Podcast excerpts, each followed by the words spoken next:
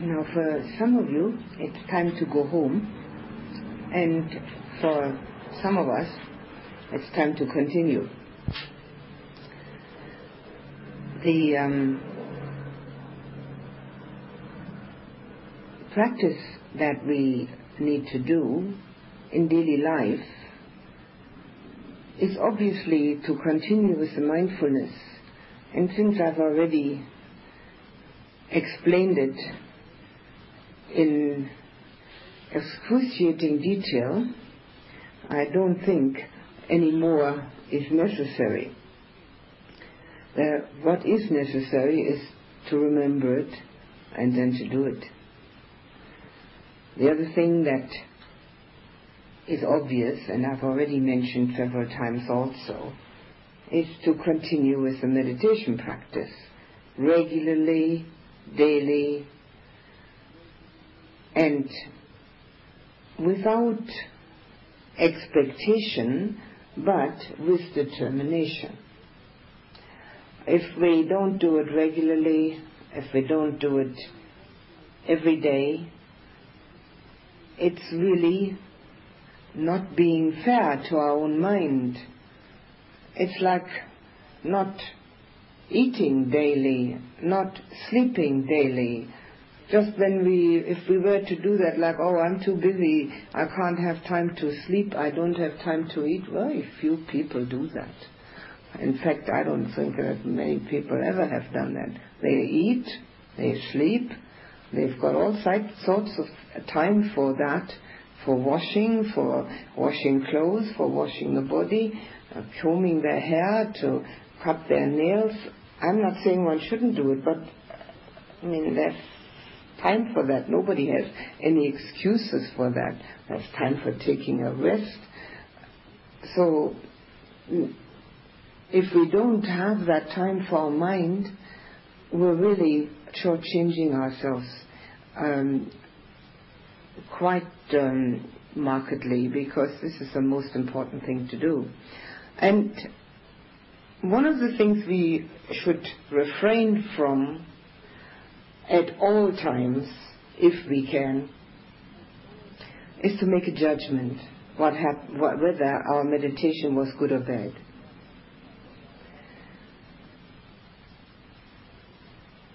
If it's very, very excellent, we can be grateful. But what is a bad meditation? Who knows what's a bad meditation? I've never seen it described anywhere. In any any book and anywhere in the Pali Canon, I can't find anything that says about bad meditation. I can't even find anything about good meditation. I can only find meditation, concentration, mindfulness. That one can find. So one could say now, today I haven't um, been extremely concentrated, but what have I done instead? All right. First thing, I have not been lazy. I have sat down to do it. So I have conquered sloth and torpor. I have made right effort. So I've made good karma. My intention was good. I have kept going my practice so that it isn't interrupted. So that's good effort, good intention. So those two things are first of all. Then I've actually become aware every time I, I or maybe every second time, when the mind was flying off. So the awareness has been sharpened, and I have become aware of what my mind's actually doing. So most if I, if I hadn't meditated, I wouldn't have been aware what my mind is doing. I would have taken it for granted like I've always done. And then, not only that, but I actually was concentrated for five minutes. Four minutes, three minutes, two minutes, who knows. So those were moments of purification, which I wouldn't have had otherwise. Every moment of concentration is a moment of purification. So every cloud has a silver lining. It's uh, foolishness to think of oneself as a great meditator, no matter how great one may be, but it's equally foolish to think of oneself as a bad meditator. One can quite rightfully think of oneself as a meditator if one does it every day. There's no need to think anything else. Good, bad, medium, what does it matter? The actual sitting down on the pillow brings benefits. It has immediate benefits. And with that, one can be joyful and happy about the effort one is making. And if that joyfulness and happiness is within, meditation works better. So it is useful to think in those terms that it is a part of one's daily life, just as eating for the body, so is and resting for the body, so is meditation for the mind. It gets then health food because it has mindfulness and attention, and it gets also some rest because it, for at least some time, it isn't thinking. And if we treat our mind properly, it will treat us properly. If we don't, it, it's not interested. It will keep on doing what it's always done. So with that in mind, daily meditation and trying to keep the four foundations of mindfulness going, whichever one is practical and applicable. It can be the actions of the body, and at times that is very applicable. It can be just whatever one is doing with one's hands or with one's feet or with one's whole body. Or it can be the uh, the feelings which arise, or it can be our mental states or the mental content. Now, when we think of the mental content, maybe one of the um, easier things to remember are the five hindrances and to check out whether that or the opposite has arisen. That would, in essence, be sufficient to know whether it's wholesome or unwholesome. And in daily life, where many things happen, one can't take often not too much time to check this out, but a little bit of time is always there because the mind is very fast. It can do things very fast, I anyway, most minds can. The Buddha said we can have 3,000 mind moments in the blink of an eyelid. So everybody's got time to watch the blink of an eyelid to see what's going on in the mind. And luckily we don't have 3,000 mind moments all the time with a blink of an eyelid. But we could. It's possible. So you can see there is time to check oneself out because the mind is so quick.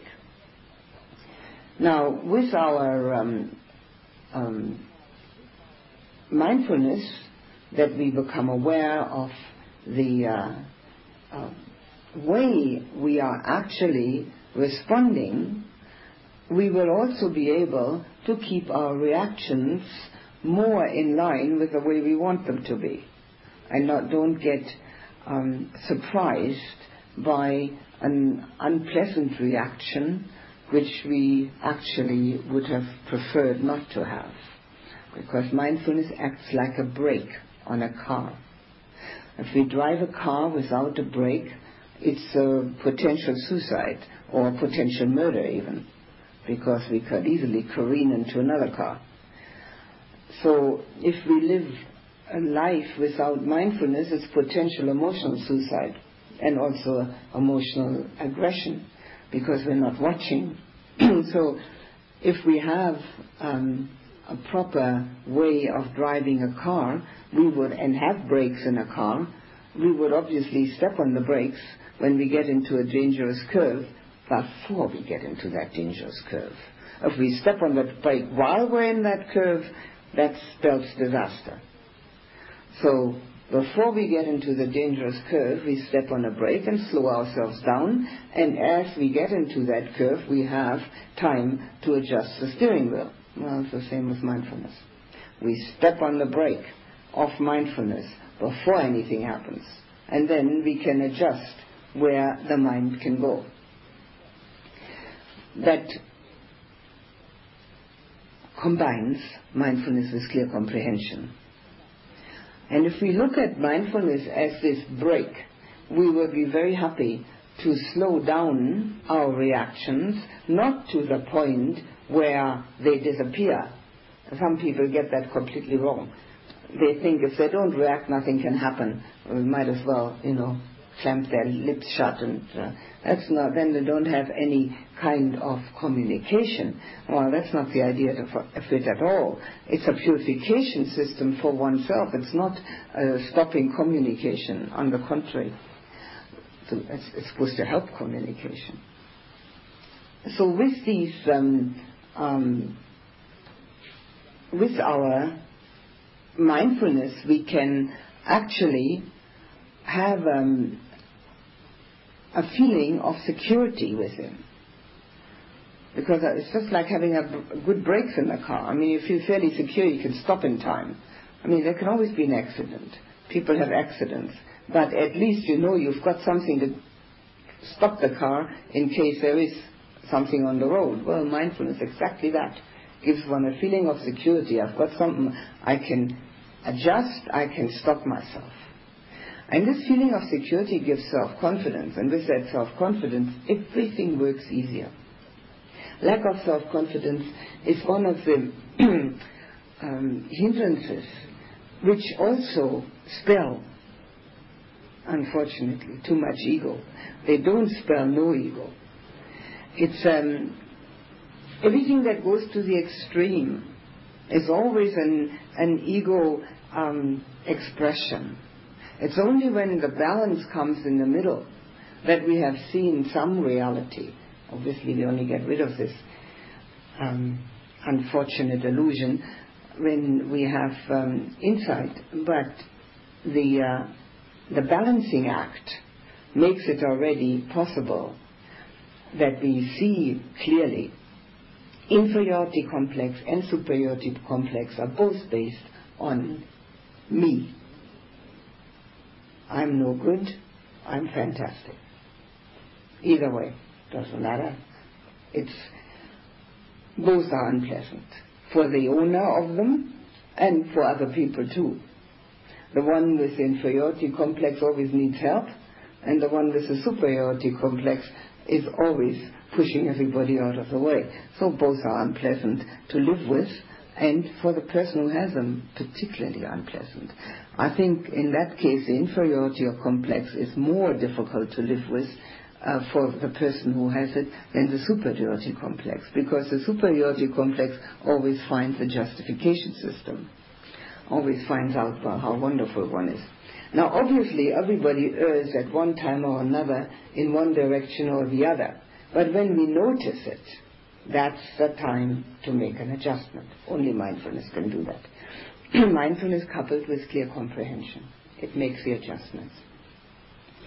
The, uh, the stepping on the car brake is the moment of becoming aware. And then shifting the steering wheel, one has to know which direction to shift it. So that's clear comprehension. And with that, one has a handle on the uh, everyday activities quite well. Our mental emotional states are, of course, something that we could watch to great benefit, but in daily life we may slip past them and only become aware when the mind already has a content. It's all right. Whatever we become aware of, the awareness counts. It doesn't really matter what which one of them is. Um, body awareness, action awareness, is very helpful if nothing much is happening. If there's a lot of things happening, one sometimes has to have external mindfulness. One has to watch what's happening around one. That too is mindfulness. One can't just sort of blithely push through a crowd if everybody is together like this. One has to maybe walk around it well, one has to see what's going on. So external mindfulness is just as um, practical and applicable at times as the internal mindfulness, particularly when it concerns the body action, but also when it concerns mental emotional states of other people. We only will know them when we've known our own. Our um, surroundings, other people, our mirror. And in that mirror, we will only find all the things that we already know. We can't see a thing that we haven't known ourselves. That's why we say only a Buddha knows a Buddha. Nobody who is not enlightened would ever know what an enlightened person feels like. Impossible. How would we know? Looks exactly like everybody else. Talks exactly like everybody else. How would we know? But we are very um, able to uh, be aware of the fact that there's an angry person in front of us because we all know what it is like to be angry. No problem at all. But if we've got a Buddha in front of us, how would we know? We can only guess, and probably guess wrong, because we're using the criteria that we can use and they're not applicable then. So whatever we know about another person is all that that we know about ourselves, whether we've admitted it or not, doesn't matter. Now, some of the things that we know about another person, and if we have practiced, may things be, may be things that we used to own, maybe used to be afflicted with. Some of the things we know about other people are the things we are afflicted with now. So that's all we know about other people. And if we can feel that somebody else is very loving well, obviously, we must know what that feels like. So whatever it is, if we're guessing, that's no good. But if we know it from feeling what's going on, then it's a mirror image. And that is external mindfulness, which will help us to see ourselves more clearly because it is helpful to have a mirror in front of one. If we want to know whether these clothes have any spots on them, it's very helpful to have a mirror and to look because one can't see oneself in the back and one can't see down below. So very nice to have a mirror and see. Same external mindfulness. Mirror image, very helpful. Everybody gets together with people every day. Some people, anyway. So all are mirroring. And they are also mirroring anicca dukkha anatta. So that's also helpful. Now not only with the mindfulness we are also have another thing that we can do in daily practice, and it's extremely important for everyone who really wants to practice, and that is to re-arouse the understanding of impermanence over and over and over, and not forget the more we realize that, the more it becomes an inner reality. The reason we have to do it so many times is because all this life and all the past lives we have gone lightly on our way without ever paying attention to it. On the contrary, we've been trying to make things permanent. Relationships, ownership, our body, everything. We try to make it permanent. So it is deeply embedded, the opposite. That's why the new thing has to be repeated over and over again until it becomes so um, one's own ex- uh, feeling that it arises automatically in the mind. Now, during the course, it may have arisen automatically. Please don't rest on your laurels. The world out there has a very insidious uh, habit of impinging on our mind very strongly. Everything that happens impinges on the mind and the mind just lets it all go again. Not that that particular insight that one has had gets lost, but it isn't in the forefront of the mind. So to re-arouse the understanding, any understanding that one has had about impermanence, which is the most suitable for daily life, because if one constantly thinks of dukkha, the whole thing is going to feel like a, valley of tears and uh, rather unfortunate.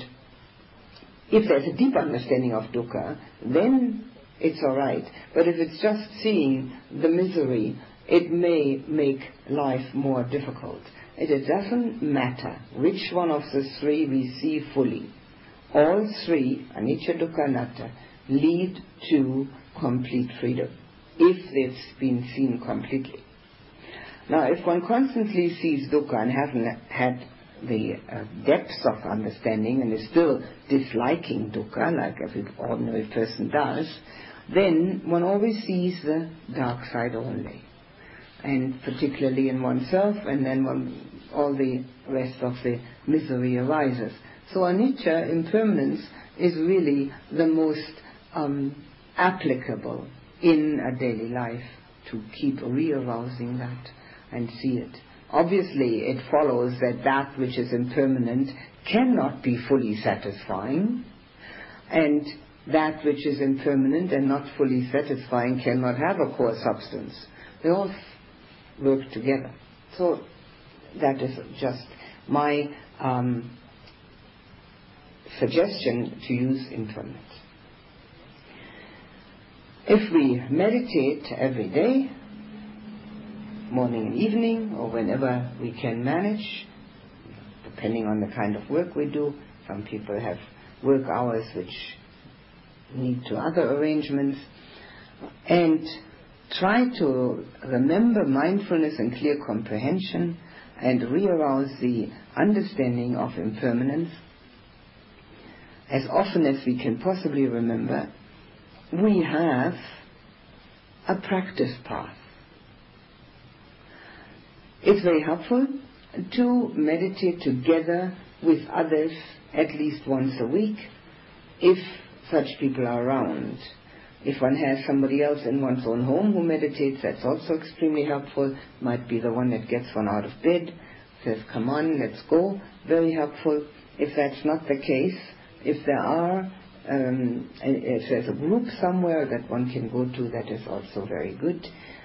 Especially if one hasn't been meditating for so very long, because it always seems as if one were the odd man or odd woman out.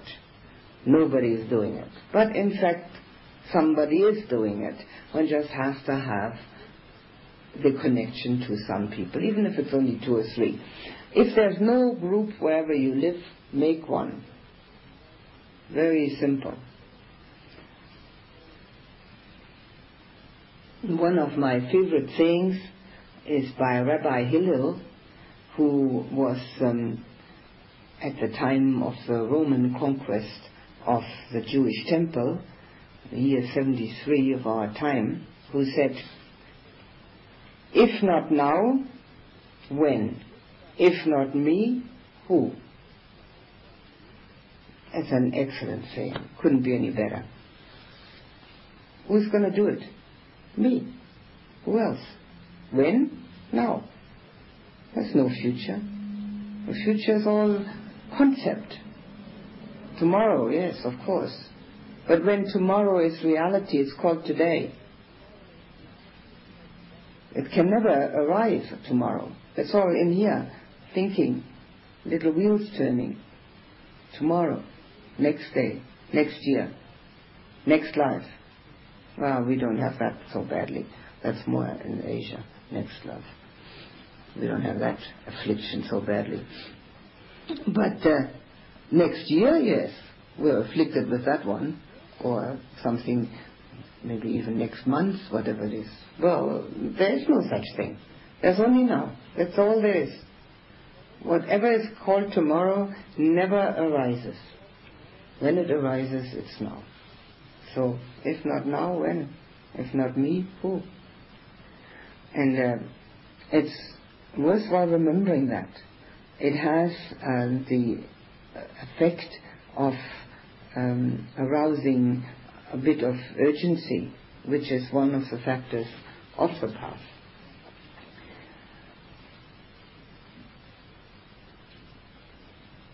If we watch our thoughts and our, our thought content, obviously we're going to try make it more wholesome if we watch our emotional states, obviously we're going to try and have those on the beneficial level.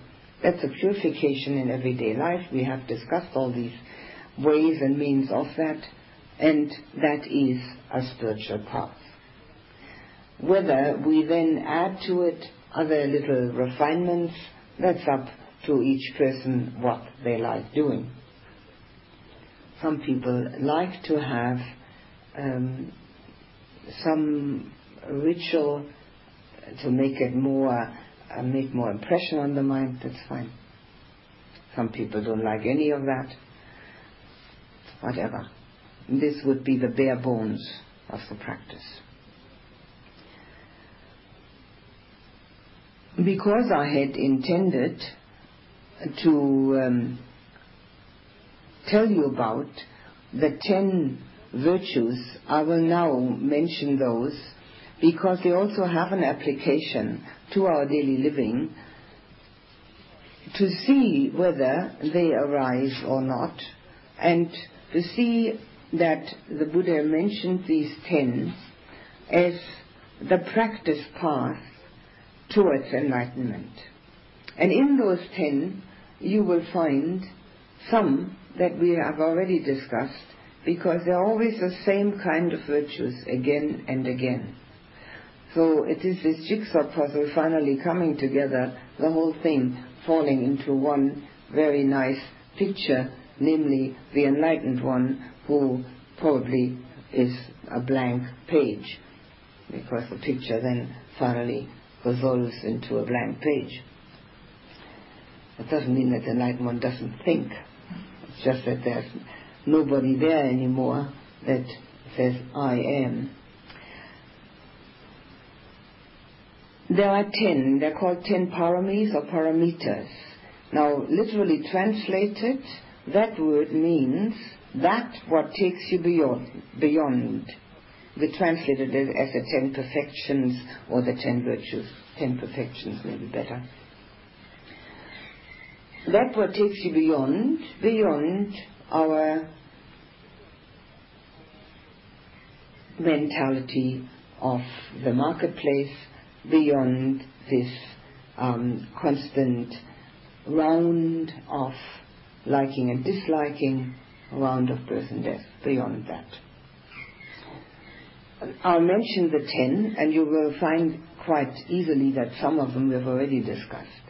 First one is generosity. Second one is moral conduct. Third one, renunciation. Fourth one is wisdom. Fifth one is truthfulness. Sixth one is patience, energy, and determination. And the last two are loving kindness and equanimity. Now, moral conduct was the beginning of this discourse. And wisdom means wisdom insight. And that took up, I think, six or seven tapes. So that should be enough. wisdom insight. Then, what we've also had already is energy as one of the seven factors of enlightenment. And determination has cropped up again and again as a necessary adjunct in our meditation practice to determine the mind to go along a certain path. Sit down with that determination in mind and then drop the whole thing. So determination, which is also willpower, is a very important aspect of character of a person. It is that which keeps us from going back from removing ourselves from the difficulties. If we have willpower, we will try our very best under all circumstances. So that's the determination. And we, I have mentioned it before. Loving kindness and, and um, equanimity, of course, two of the four divine abidings, the four Brahma Viharas, and sufficiently discussed. First aspect, generosity. I have mentioned that in the context of giving love and compassion. That's the generosity of the heart. Generosity, of course, means also giving material things. It means being there for others, having time for others, lending an ear, lending a hand, sharing one's skills, not being overly concerned with oneself and one's own satisfactions, but recognizing the fact that far more satisfaction comes when we actually give, when we have that ability to join in that feeling of togetherness. Now, again, the more we have already experienced through the meditative practice that there is no separate being, that it is nothing but an optical illusion, generosity becomes a, a matter of course. Because what does it matter who's got it? And that fear that I myself not going to have enough, enough for what? It's very difficult to ascertain what is enough. A person who has maybe thousand dollars thinks that's enough. And a person who has a million may think it's not enough. Maybe you have to have two. Because of taxes, because of uh, old age, because of sickness, because of who knows what all. Who knows what's enough? The Buddha said there are four things which are required, requisite. Clothing, shelter, food, and medicine. So, he also gave a very uh, exact information on how to use one's income. In fact, he gave exact information about anything, anything and everything, to the point of how to build a toilet. And we can read it and do it. And they're very, very good. They're being used in Thailand in all the monasteries. How to use one's income one needs one quarter to feed oneself and one's family. One needs one quarter to um, operate one's business, business expenses. One needs one quarter to lay by for emergencies and one quarter to give away. So he an exact information how much one should give away of one's income or of one's um, uh, wealth. There were people in the Buddha's time who gave away far more than that. I mentioned Anathapindika, this millionaire um, follower of the Buddha. He spent one third of his wealth on buying the monastery and another third on furnishing it, building kutis and putting the necessary equipment in the kutis. So he had only one third left. So he was um, um, more generous. And the Buddha calls that the generosity of a king. Anathapindika is mentioned many times. There was another um, supporter, uh, uh Visakha, a woman, and uh, she was very wealthy, and she was also like that, also give away a lot, supporting the Buddha. So the Buddha calls that the generosity of a king. And then there's the generosity of a friend, which is sharing. And then there's the generosity of a beggar, that means giving away what I don't need anyway. Stuff I'd rather be rid of. So, generosity is the first of those ten um, paramis, the ten perfections, uh, not that the others are not equally important, but I mentioned already once before that on these lists, the first one opens the door. And why does generosity open the door? Because it means less self concern. It, it minimizes a little our ego uh, centricity and our separation illusion. Now, obviously, the Buddha did say, and this is also a very important reminder, that one should use wisdom and discrimination where one gives. Now, Anathapindika, um, as I said, gave it to the Buddha. No, there was hardly any uh, worry about that, as he was going to use it nicely. Um, so we should be have some wisdom where our generosity goes, but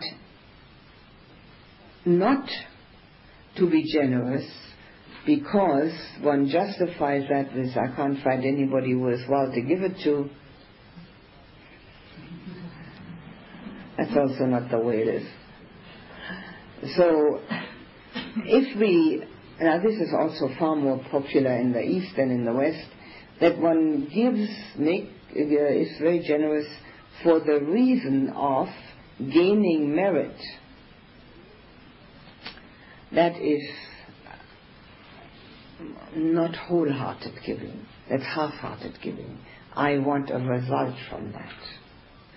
It's not so common here because we don't have this idea of making merit so much. It is um, completely uh, imbued in these societies, uh, Buddhist societies of, uh, of Asia. Giving is done for giving's sake, and we never should give for the, hoping for gratitude. First of all, gratitude, as I already said, is a very rare quality in human beings. And secondly, it's again wanting something. Giving is the opposite of wanting. It's giving it away. So we have the ability to really see it as a purification system. And that's what all these perfections are, purification. Moral conduct we have already discussed. Renunciation. Renunciation does not mean living in a cave. It also does not mean becoming monk or nun. It can, but it doesn't have that implication right from the start. Renunciation means renouncing greed and hate. The best way we know how. By guarding one's senses, by following moral conduct, by substituting the unwholesome with the wholesome, by recognizing it. And you know very well, as I've said before, greed and hate are um, like uh, the, the, theme song, and underneath you can find dislike, irritation, anger, uh, fear, um, rejection, resistance, um, and under greed, you can li- find wanting, liking. Pride is also under greed. Um, so all these uh, other states of mind and emotion which we know about. So renunciation means just that. Now, how we do that, that's the second matter. Whether we think we could do it better in a cave, or whether we can stay at home and do it nicely there, or whether we want to become a monk or a nun, that's one's personal decision. But renouncing greed and hate, that's what renunciation is all about. And without a renunciation of that sort, at least temporarily, there's no way to do the jhanas, to have samadhi, right concentration. Because at that time we have to be secluded from all our uh, sense gratifications. We even have to be secluded to a great extent from the ego support, which is done through thinking. So renunciation is a very important aspect of the whole of the teaching, and as I said, all of these ten are designed for purification. Wisdom we know, insight, wisdom, insight, truthfulness now, truthfulness, satya, is very interesting Because it does not just mean not lying. Naturally, it means that, not lying. But it means far more than that. It means to be able to be truthful to oneself about oneself. And that is not as easy as it may sound, and anybody who has tried that might have become aware of the fact that it isn't so easy. Again, we have the extremes. And what is more common is the idea of downgrading oneself, not liking and loving oneself. Although one has the idea that one is basically a very nice person, but one can't find any real support system for that. That's why one's looking to other people that they should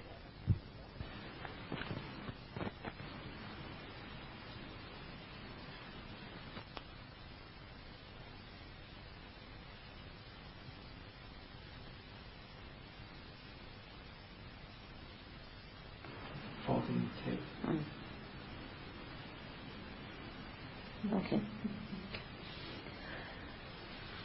So downgrading oneself is the um, um, is not truthful because we all have the six roots, the three roots of evil and the three roots of good, and we need to see all six, and only then it's truthful. And when we see all six, then we can understand that we need to foster, cultivate, and develop the three roots of good and see the three roots of evil as the difficulty or the obstacles to becoming enlightened. So what's there to cry about? I mean, there are very few enlightened people around, so we're in very good company, aren't we? And uh, the uh, the difficulty that most people have the difficulty of um, disliking them, themselves, but there are some, of course, who don't it's uh, equally foolish not to see the three roots of evil, that is clear. Um, but it seems from what people say and how they act is that they find, most people find it difficult to love themselves until they've learned it. That means they can't see their good side. Uh, the three roots of evil are greed, hate, and delusion, and the three roots of good are generosity, love, and wisdom and we've got all six. We get born with all six. And they can be observed in the tiniest infant. Very interesting. Tiniest infant who doesn't even have intention behind it. They're just there. So this truthfulness about oneself, to oneself, is the recognition about oneself which makes it possible to practice properly. Recognition, no blame, change. That's what it's all about. Truthfulness, of course, also includes searching for absolute truth. We live in relative truth. Relatively speaking, we're all separate people sitting on separate cushions, having all our separate things to do, and having to protect ourselves and look after ourselves. That's relatively speaking. Absolutely speaking, there's nobody here. Nothing but a process, all connected, all together, the whole creation, all one. That's absolutely speaking.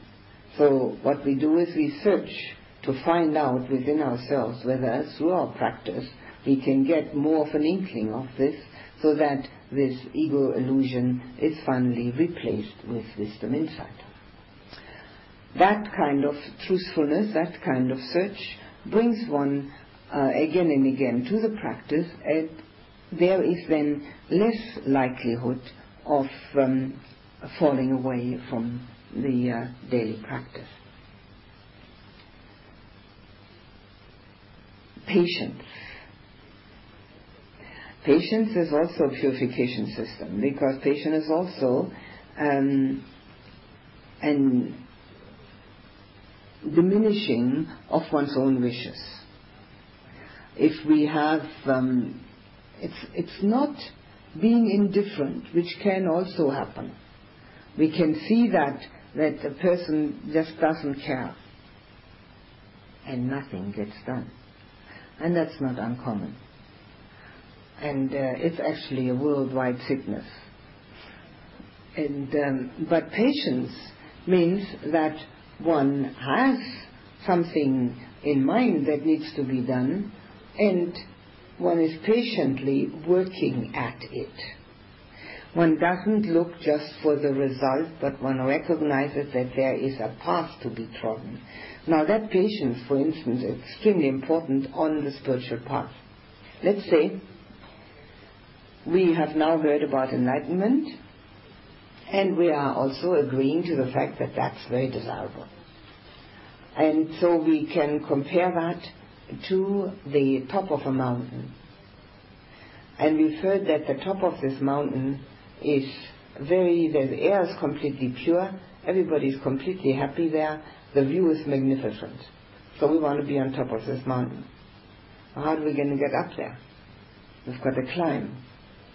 But if we don't climb patiently, step by step, and watch each step with mindfulness, so that we don't tread on some rolling stones and fall headlong down or fall into a crevice, but constantly keep our eyes on that top, which is usually shrouded in clouds anyway, we can't see it, and say, oh, such a wonderful mountain top. I must get there, I must be there. Oh, we're never going to get there because we're not going to walk patiently step by step. Walking patiently step by step on the spirit, spiritual path um, lets go of resultants. One knows one has that pathway which leads to the mountaintop, but the journey up there is the important thing and not the result. Now, if that is not in the mind, one can have again two results which are detrimental. One may be that one thinks one's already up there and hasn't hardly started. Because one is so imbued in the mind one wants to be up there that one takes that wanting for the reality. Sounds absurd, doesn't it? But it's not uncommon. And the other thing that happens is, although one doesn't think one is up there, because one is constantly only thinking of that, the practice isn't happening at all. It's also not uncommon, even though it sounds so absurd. I've been at this now for 17 years. Uh, need everything.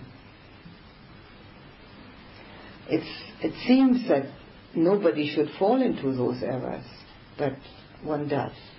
The mind is a magician. It can do anything.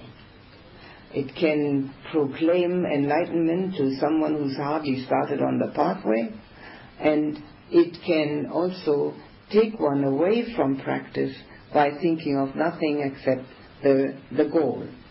Now, in any endeavor, whether it's business, sports, whatever it may be, to think of the goal is only to know where one is going even in a football game, we have to know it's supposed to go into the goal, the, the ball, but you've got to do every step on the way to get there. You just have to know where it is, and that's it, finished. And then one goes. Well, that's patience.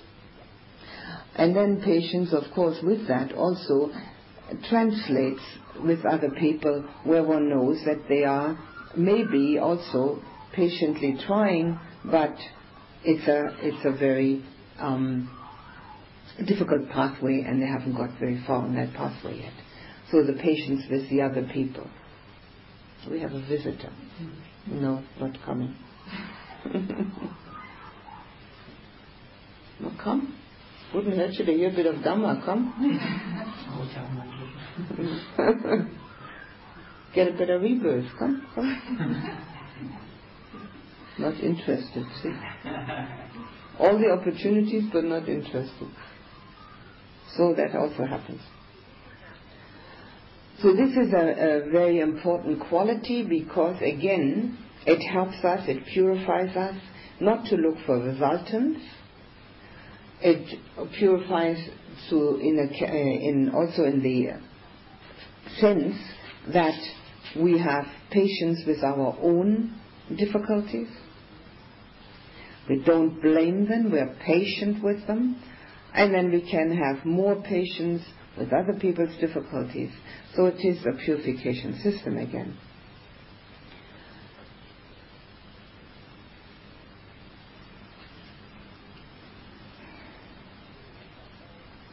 Now I think these are all the um, perfections which we have not touched upon during other um, talks and other in other contexts.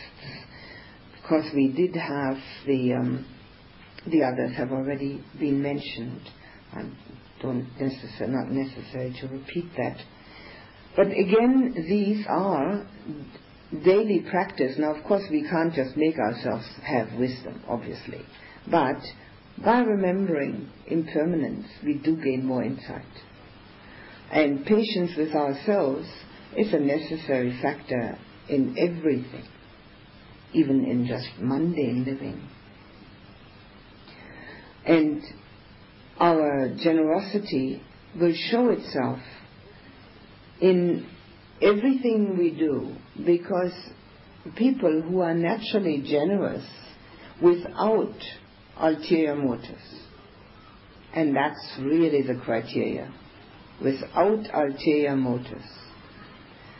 They are people who usually feel light-hearted and have many friends. Not because money is being handed around. Money is not always a criteria of generosity. You can be generous without money. It's a generosity of spirit, of inclusion, of togetherness. And the ulterior motive is something which really needs to be examined because it helps us to know our intentions. Now, if we have an ulterior motive, and if it's a good motive, it's all right, it's fine. But it may not be. Our generosity may actually have an expectation behind it. So we need to check that out. One thing is certain. The good karma that we make out of these, particularly generosity, but out of any of them, is immediate. We immediately have a feeling of happiness, a feeling of joy, of having been able to do this good thing. And this is the only result which we should actually watch out for, whether that result is there. And then we see how purifying generosity, patience, truthfulness can be. In generosity, we have an immediate feeling of being happy. That's a karma resultant. Whether there's anybody there that's grateful is a totally uh, uh, immaterial matter because a gratitude is a good karma for the person who has it. It's got nothing to do with the giver anymore. I'll now give you a chance to ask last questions if you have, and then we'll do our last loving kindness meditation together and sharing of merit. Mm-hmm. There were two things about the mountain. The first was to believe that you are God, and the second one was to know that you're not, but to constantly look up there to the top of the mountain and thereby not practice. Not, not watch your step. You know, just have your eyes up there and not watching your steps and fall down. As you don't watch your step, step on some rubble, fall, fall down, step in a crevice, fall down, and pick yourself up and keep looking and always fall down. Practice is not um, as, as not uh, productive. Not productive. Anything else? Last chance. Yes. This sort of gives the bare lines of everything we've talked about the last two weeks, is it? Yeah. It's useful to go to the sutta? No. Not at all. Samannaphala Sutta, second sutta of the Digha Nikaya. It's a fruit of, it's in English called fruit of recluseship, second sutta in the long discourses. Not, not useful. If you, if you then, um, well, the, no, no, I don't think so. I really don't think so. It's, um, you see, it has the, um, story in it. The storyline is there, but it certainly doesn't have the detail. It has a storyline. The storyline, I must give you the end of the storyline, which I haven't done. yes, I better do that now. uh, so you remember that this king, Ajatasattu, who had murdered his father Bimbisara, who had been a very righteous and good king, had been was now very remorseful, and um, now was looking for some spiritual guidance. And he had tried all the other uh, great, six great teachers which were available in that area, whose names are known, and uh, then finally came to the Buddha and asked him, uh, what is the fruit of living like you do, because he wanted to find a path for himself. He wasn't, the Buddha knew that, knew the whole story. King Bimbisara, the father, had been a follower of the Buddha and a good friend. They were um, contemporaries, so he knew the whole thing. And uh, he also knew that King Ajatasattu was not asking out of curiosity um, what is the fruit of, of, of spiritual life. He was asking because he was looking for something. He was very restless and very agitated and remorseful and regretful about his deed. So the Buddha first showed him that the uh, first uh, two fruits were becoming uh, monk. Uh, because then you didn't have to, the first one didn't have to uh, be pushed around by, by the king anymore, not being a slave anymore. And the second one being a householder didn't have to pay taxes. That's quite a nice thought, actually, isn't it? Not to pay taxes. And um, he didn't have to um, um, do as he was bidden either, but uh, was a free person to uh, practice. And then, of course, the king wasn't satisfied with that. He said, Well, isn't there any more? And um, then the first, then the Buddha talked about moral conduct, the four required things for um, going on the spiritual path. And then he, the first fruit was the first jhana. And the second fruit the second, and the third the third. The, sorry, the third fruit is the first jhana, the fourth, fifth, and sixth are the four jhanas. So these are then the higher fruits. The first two are sort of like um, ordinary, mundane fruits. And then the four jhanas, which are the next higher fruits. So now we've got already six fruits. And then the Buddha said that if one practices and if becomes a master of the jhanas, one also has the first thing that actually in this one is the insight. But it's now I give you a very detailed explanation of insight in the sutta itself. In this particular sutta itself, it's only half a page. Um, it, it uh, says that because of this insight, the cankers are removed, which are the um, the underlying tendencies that we have, which are more subtle than the hindrances but they are the same thing. They you sometimes have different names for them, but they are the subtle hindrances.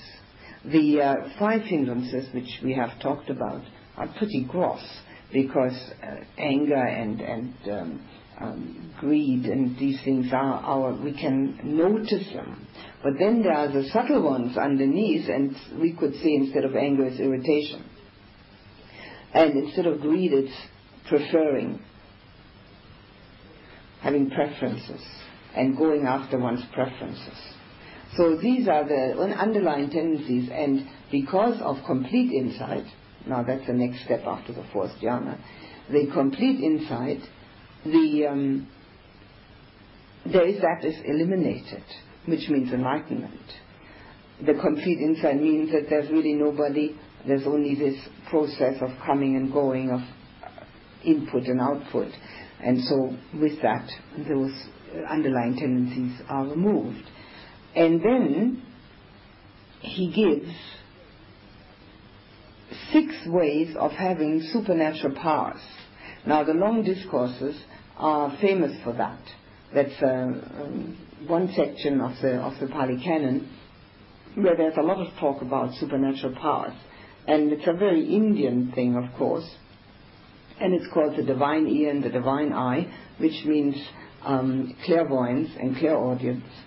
And um, it also uh, talks about reading minds, reading the mind of others um, when one wants to, and being able to make one out of many and many out of one, like feeding the masses with seven loaves of bread. Same thing. Walking on water, in that case, in this case, walking through walls. Uh, so these are the um, what we call them supernatural powers. Uh, they are not supernatural; they are the higher powers, which not necessarily are achieved by all enlightened people. They are achieved by those who have made it their life's work to become master of the jhana completely and utterly and have put their attention to those um, powers. Now, the Buddha evidently had them, otherwise he wouldn't, but he didn't use them. He did read the minds of others when he was teaching because it's a teaching aid. Because sometimes people would ask questions, and this is very common then and now, which wasn't what they wanted to know at all. So he answered to what they were thinking, not what they were saying. Because people have difficulty to actually express what they're thinking. It comes out in different words. And so we, he did that when it was necessary. He did, uh, in emergencies, use clairvoyance and clairaudience, but not as a regular diet. And he also spoke against it very much for anyone who is not fully enlightened, who is not arahant, because it takes the energy which goes to enlightenment away on a side issue.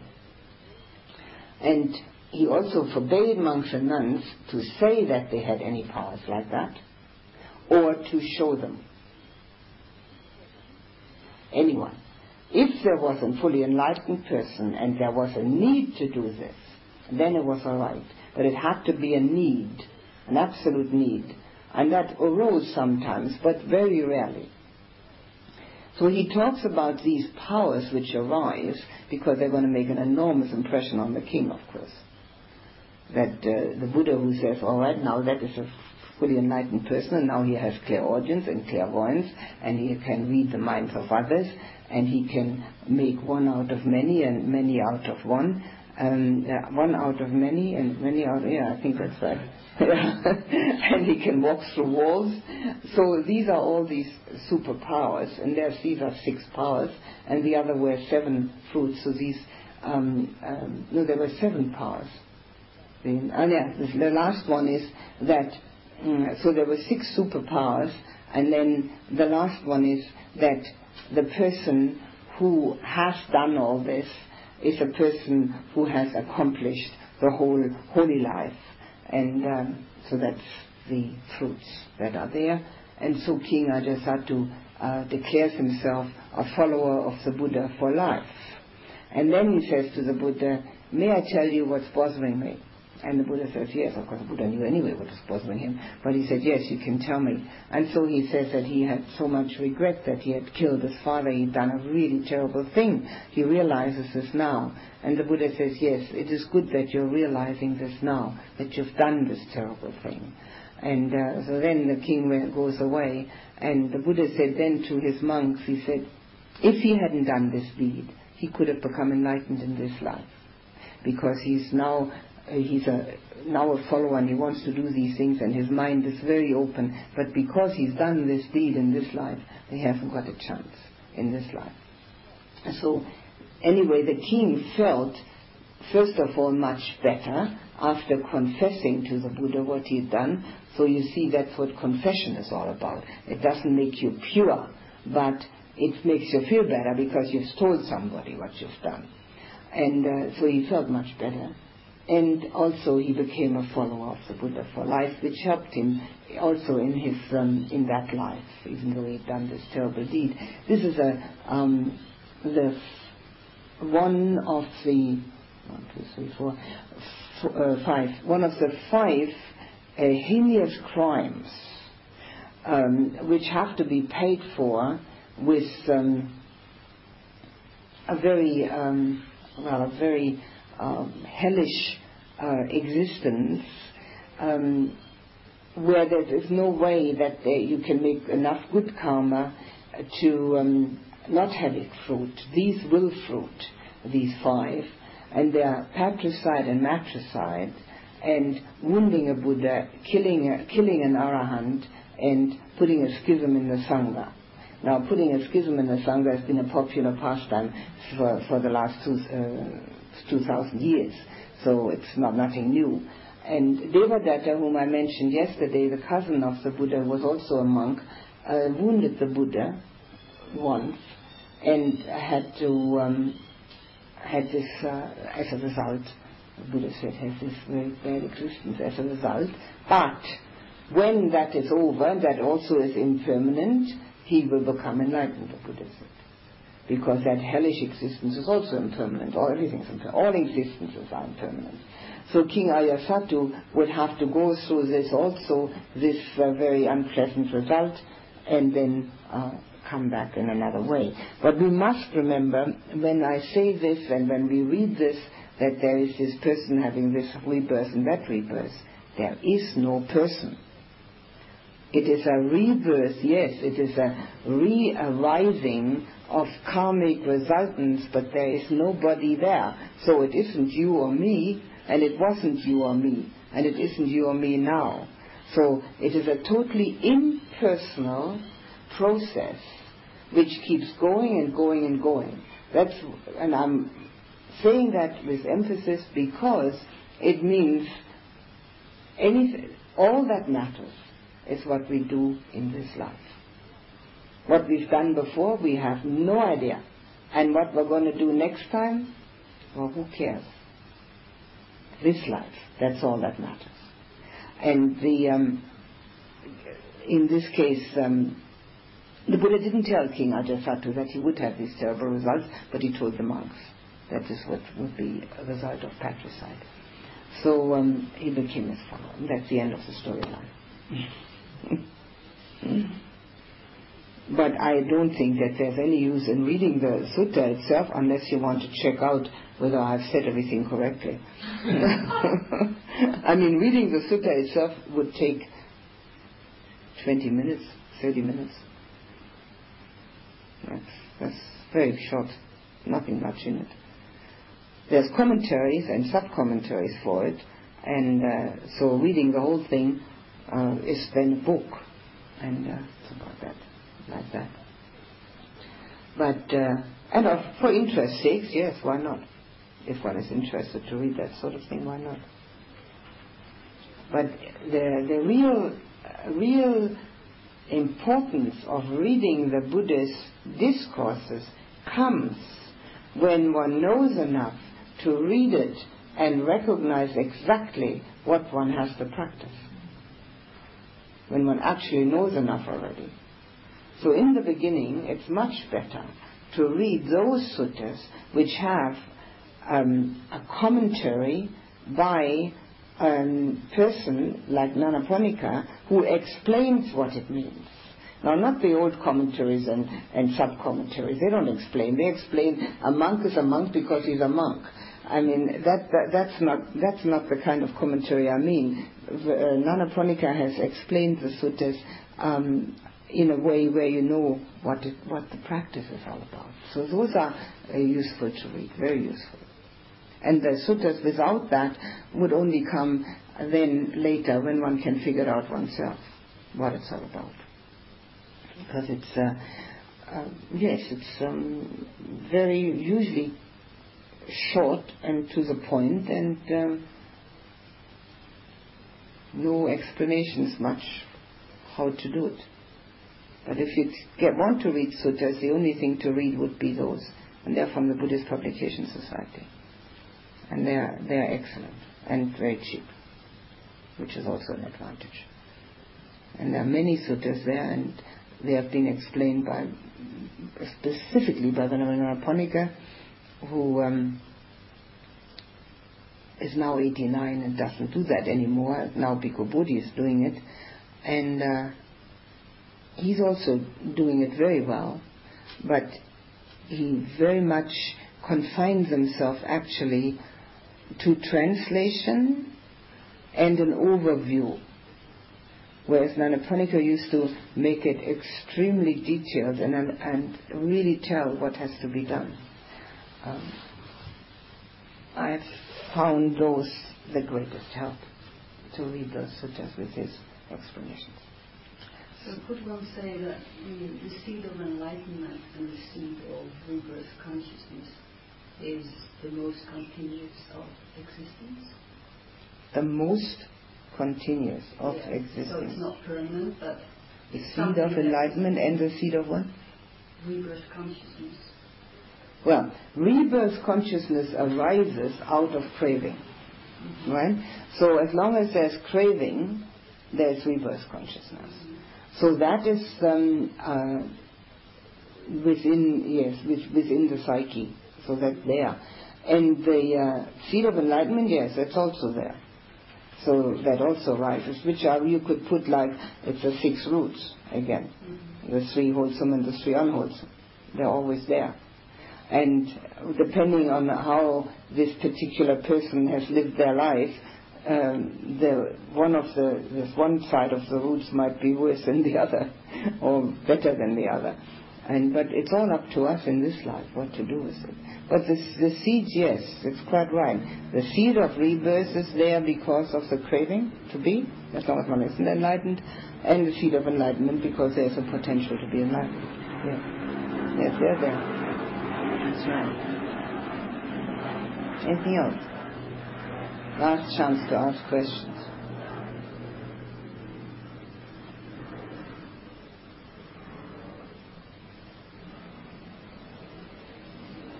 Anything?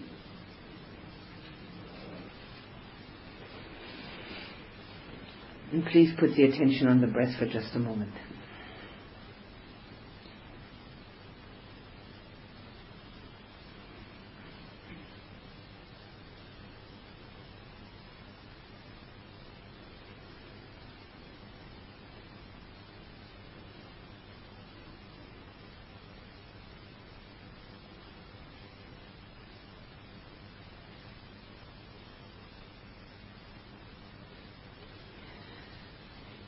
Let appreciation arise in you for the effort you've been making in the meditation course.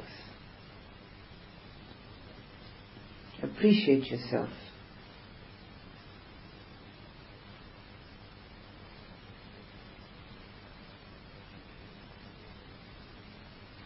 And with that appreciation, contentment arises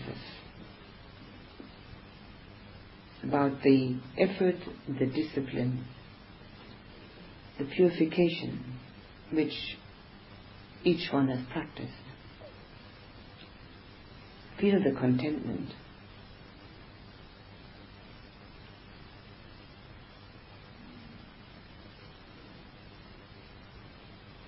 And then wrap yourself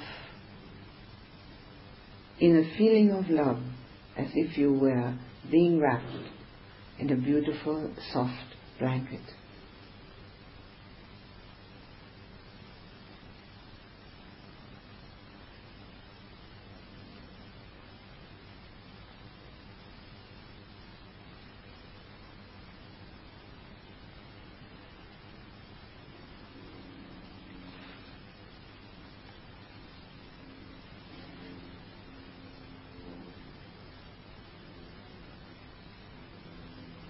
And now let appreciation reach out to the person nearest you in this room. Appreciate him or her for the effort, for all the work that he or she has done in this course.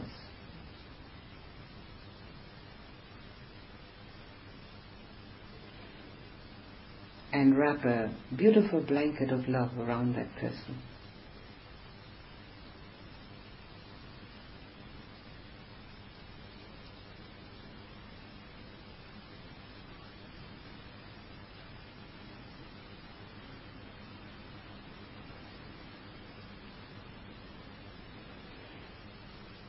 And now appreciate everyone here for the effort everyone has made.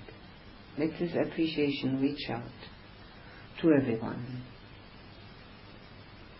And then wrap that beautiful soft blanket of love around each person.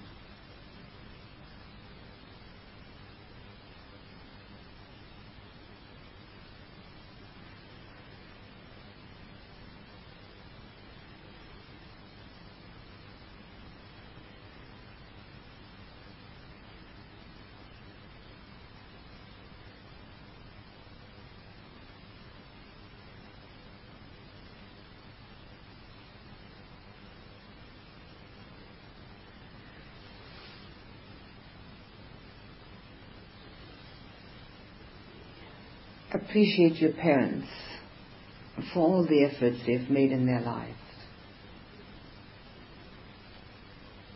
Fill them with your appreciation, gratitude.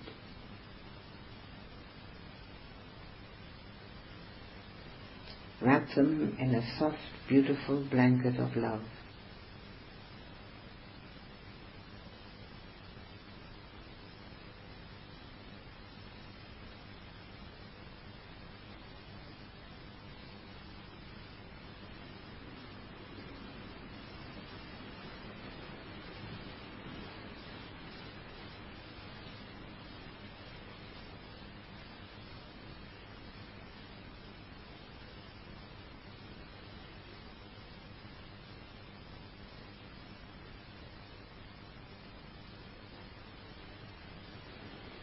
Think of those people who are nearest and dearest to you, who may be waiting at home for you. Fill them with your appreciation for all the efforts they've ever made. Be grateful to them that they are part of your life. And wrap this beautiful soft blanket of love around them. They're be sheltered in that.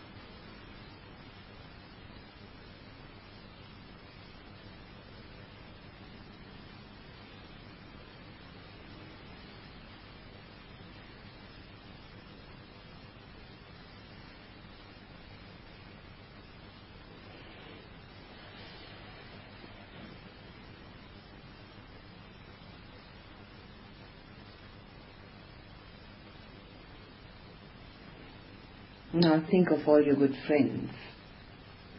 Appreciate them for all the efforts they've made in their lives and be grateful to them that they're part of your life, that they are your friends.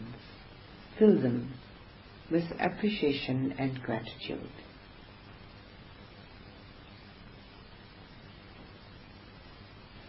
And then surround them with that beautiful soft blanket of love.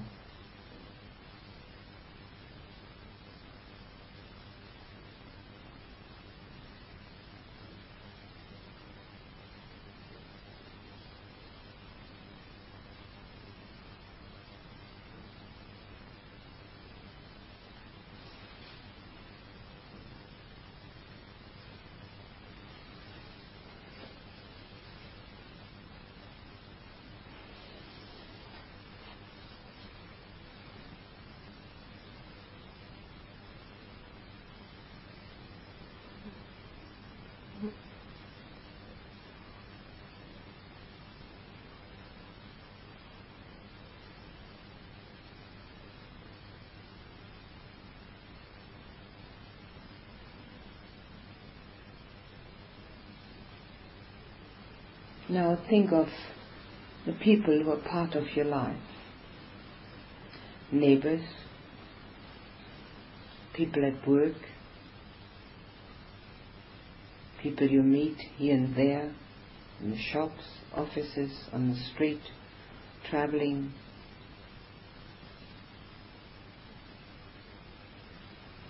Appreciate them for the effort they're making.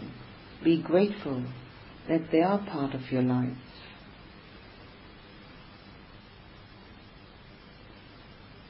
That you can relate to them and they will relate to you. Wrap all of them in a beautiful soft blanket of love.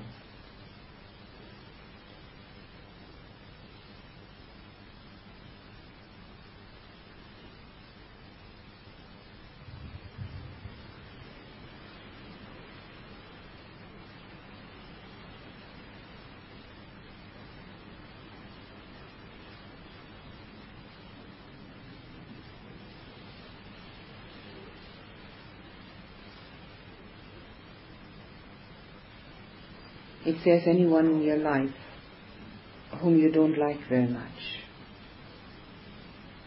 or towards whom you're totally indifferent, appreciate that person's efforts too. Everybody has to make effort to be a human being be grateful to that person for the learning situation he or she has provided for you. And then wrap that person to a beautiful soft blanket of love.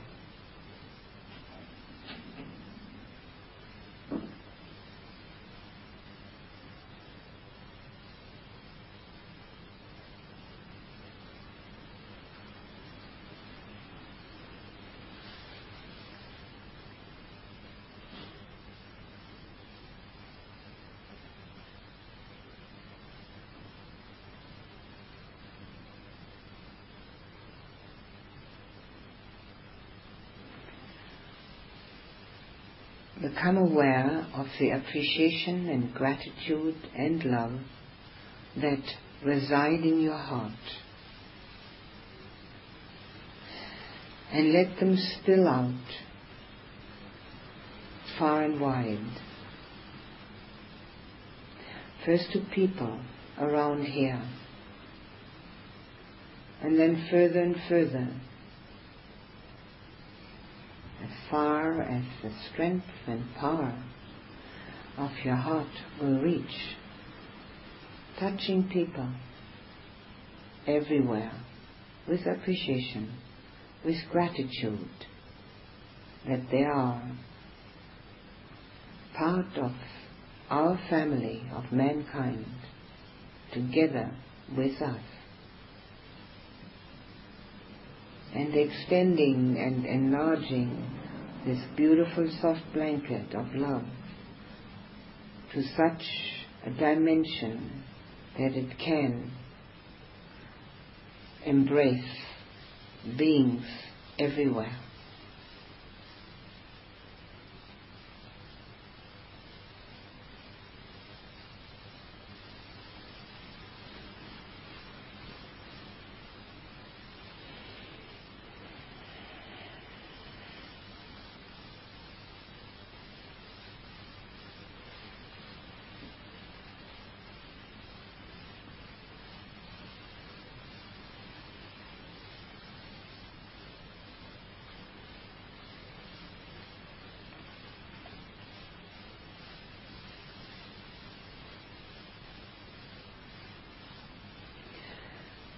Your attention back on yourself.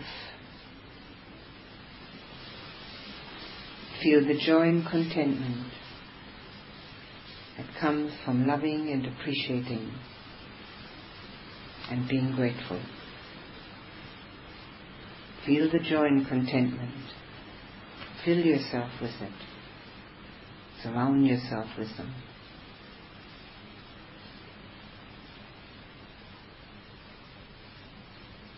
Anchor them in your heart.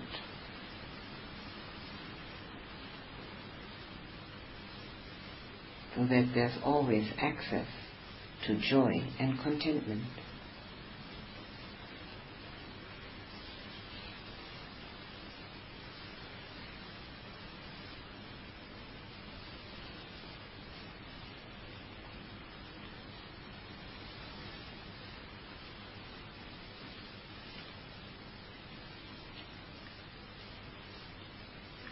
Share the merits we have made in this meditation retreat with all our teachers, with our parents, our loved ones, our friends, and our enemies, if there are any.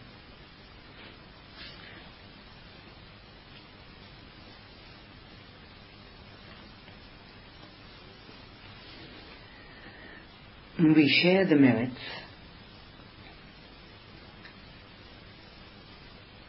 with the nuns and laywomen of this convent who looked after us beautifully. We share the merits with Margaret, who was instrumental in arranging this retreat.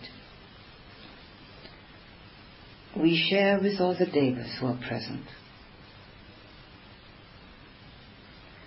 We share with all beings who may have benefit from these merits, and we share the merits with each other.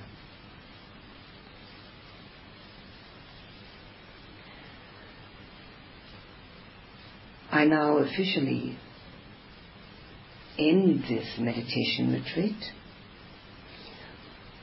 Noble silence is at an end. May beings everywhere find happiness. May you all be very happy.